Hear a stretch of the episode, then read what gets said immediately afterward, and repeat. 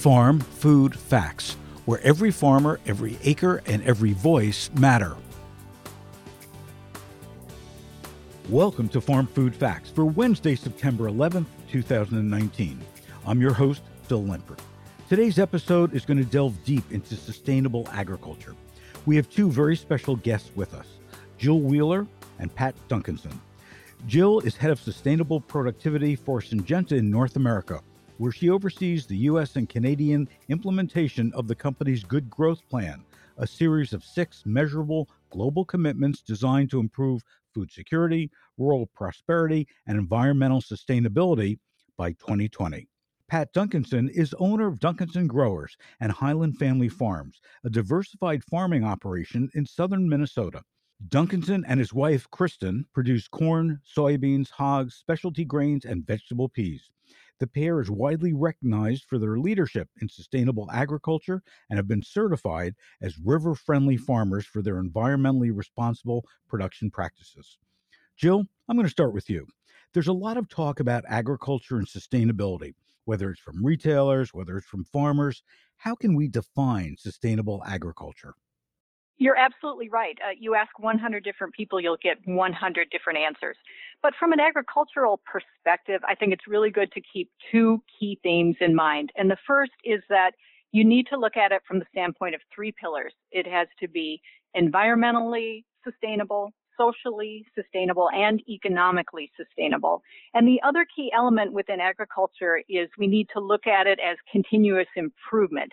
It's a journey that allows for modification along the way. So, Jill, you know, uh, going back a couple years ago in the food world, we had celebrity chefs. Now I see that moving to, I hate to use the word celebrity, but celebrity farmers, consumers, shoppers want to get as close to the farmer as possible. Why is that? Yes, and you're exactly right. It's like farmers are the new rock stars.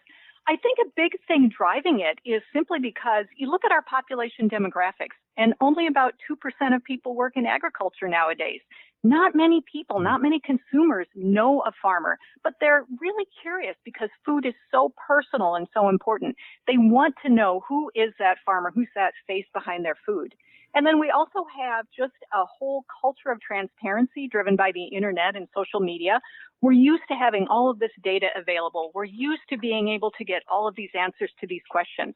So I think both of those things are coming together and making everybody curious about farmers and what's going on on the farm. So, Pat, I want to switch a little bit the conversation to the consumer.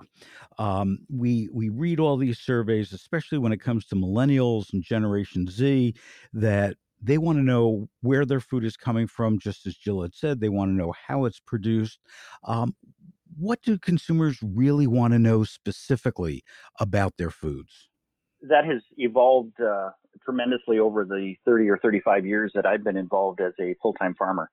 And I think it varies widely uh, depending on the type of food that's being produced, whether it's in a, in involved in animal agriculture or produce or uh, primarily, I'm a uh, corn and soybean and grain producer uh, in the heart of the Midwest. So it can vary widely from, you know, the amount of inputs that we put into it, the amount of water that's used, how we take care of the soil, how we take care of our communities, and uh, more importantly, is the system that we have, is it long-term repeatable? Can we count on it being here uh, for the next generation? And I think intuitively, a lot of farmers are already tuned into thinking about the next generation we tend to have a longer term time horizon. So when you talk to consumers, and I, and I know that you know consumers are asking you questions all the time, what's the one thing that they are saying to you that they'd really like you to do that's impossible to do? Oh wow, that is that is a great question. Um, so um, first of all, uh, there are there are conversations that I've been involved with from time to time, and depending on what that particular consumer is interested in, it could be a water question, how much water we're using, what the impact of surplus water that we have, and how we uh, how that impacts the environment.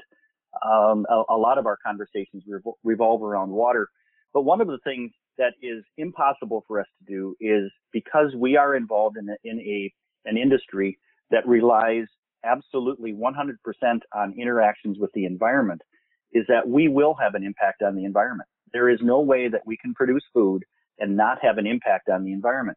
Now, that impact doesn't necessarily have to be negative. It can be a positive impact. For instance, the, the corn that we grow is a tremendous oxygen producer in the Midwest. It absorbs a lot of carbon dioxide every year and produces a lot of oxygen. Um, but that's one thing that if, if we're going to raise food, we're going to have an impact on the environment. But as consumers, and I'm a consumer as well, um, we have the ability to make choices. Um, for instance, if we want to have strawberries in February, it's going to have a different impact than if it's going to be the strawberry that I've raised in my garden backyard and, and, and picked and literally uh, eaten within a few minutes of being fresh and ripe. You know, I, lo- I love your strawberry example. Um, so, as a farmer, and when you take all all of the inputs that you've talked about um, and think about health and wellness and taste and whatever else, should we be growing strawberries in February? Well, I think that's a consumer choice, and as long as we um, adequately inform the consumers of what those costs are, and it's entirely possible that strawberries in February are maybe not any worse than a lot of the other foods that we eat. But I think we need to realize that there is a cost. Um, and most of us recognize that in the northern climates, and I'm from Minnesota, we are we are not able to grow strawberries locally unless there you know a tremendous amount of resources are expended. Mm-hmm. So it makes sense to say, well, we're going to grow those someplace else and, and ship them in. And as long as we understand what those costs are, I think it's up to the consumer to decide if they if they want strawberries in February or not. So, Jill, um, can we measure sustainability?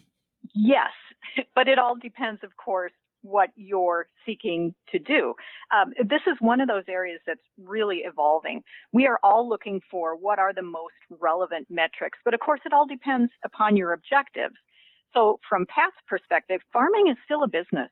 So we have to evaluate sustainability within management practices and what that does to the bottom line. But as we've also just talked about, if you're a consumer, you may have very different metrics that you're evaluating. So I always encourage people think about what is it that you want to accomplish, but then also think about short and long term impacts. Um, as, as Pat said, in agriculture, we tend to look a long ways down the road. So we have several practices. One of them that's becoming very popular, for example, is cover crops.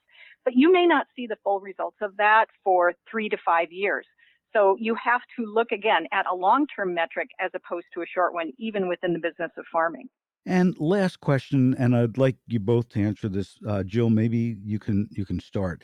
Um, what should we be doing to improve our current food system? You know, I think it is not as much about what do we need to continue to improve because we're doing that with sustainability. My biggest fear is I don't want to see us going backwards because we start measuring for the wrong things. Um, farming is a complex biological system, and every choice that we make has ramifications in other elements of the system. So I do want to see us continue to take a very broad perspective in evaluating all of our practices. And I'll give you one example. Um, we've made considerable gains in, in no-till, that's conservation tillage, which is where we don't pull out the plows. It's very good for the soil to do that, but it also requires that we have herbicides to manage the weeds. So there's been some talk of um, getting rid of herbicides, for example, but that would mean that we would actually have to backtrack to older practices which are very detrimental to the soil. They rip it up, they destroy the structure. So we have to look at tools and what are all of the other elements. If we take away this tool, what is that going to be doing to the rest of the system? And let's look at it holistically from that system perspective. Uh, Pat, what do you think we can do to improve? Well, uh, certainly, I think we are on a, uh, a path, and ha- I have been my whole farming career, and most of my neighbors are as well, of continuous improvement. In that, as producers, as we become aware of uh, certainly consumer concerns, and also concerns even amongst uh, in amongst just the professional ag community. Um, we are continuously trying to improve. Uh, and I think education and uh, and the knowledge on both sides of the equation, both on the consumer side and the producer side, and continued dialogues is is a great path for that continuous improvement. Well, Pat, Jill, thank you so much for joining us today on Farm Food Facts. Appreciate it. Great. Thank Have you. a good day.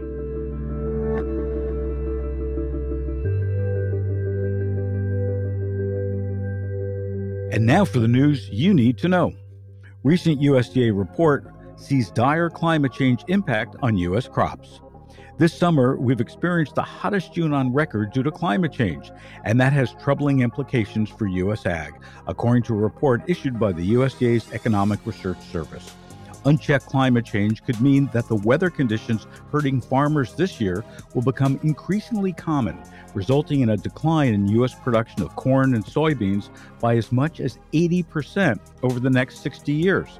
As a result, corn and soybean prices would skyrocket, as would the price of crop insurance. According to the study, which the Wall Street Journal reported on, the price of crop insurance to the federal government could rise to $7.6 billion a year for corn and 3.3 billion for soybeans. In comparison, the USDA has spent roughly $300 million on insurance for the current crop year as of July 2019. And although the impact of climate change is dire, ongoing research on sustainable agriculture is helping farmers continue to improve upon their practices. How to feed the world and preserve the environment. According to Purdue University's Agriculture News, farmers bear much of the burden for growing food to feed billions of people as the world's population grows. To do this, farmers need to keep crops healthy and high yielding.